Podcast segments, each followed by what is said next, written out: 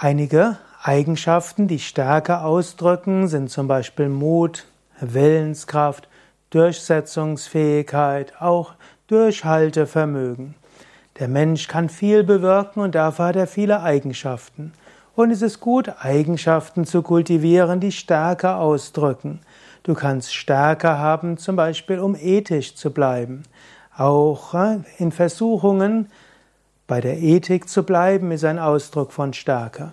Und auch wenn es leicht wäre, Vorteile zu haben, wenn du nur ein bisschen lügst oder andere hinterrücks schlecht machst, eine Eigenschaft von Stärke ist es, wenn du das nicht machst.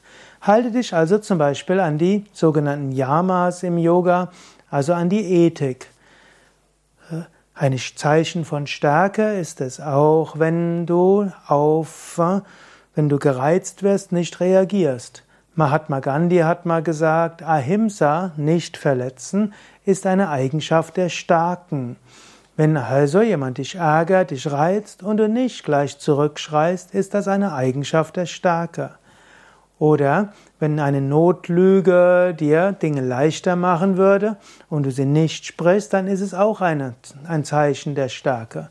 Oder wenn eine kleine Bestechung helfen würde, die Dinge schneller zu bekommen und du das nicht machst, ist auch ein Zeichen der Stärke. Zu den Eigenschaften der Stärke gehören natürlich auch die ethische Klarheit in der Sexualethik.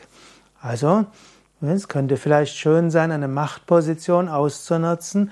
Diese nicht auszunutzen und moralisch zu bleiben, ist auch wieder ein Zeichen von Stärke. Ich könnte sagen, alle Yamas im Yoga umzusetzen, das sind Eigenschaften der Stärke. Genauso auch die Niyamas.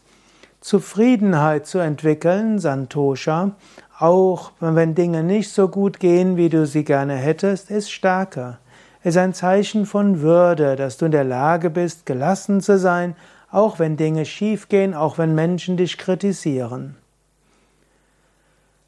Selbststudium zu betreiben und Feedback anzunehmen und selbst zu schauen, was du in dir verbessern kannst, auch das zeigt, dass du Eigenschaften der Stärke hast.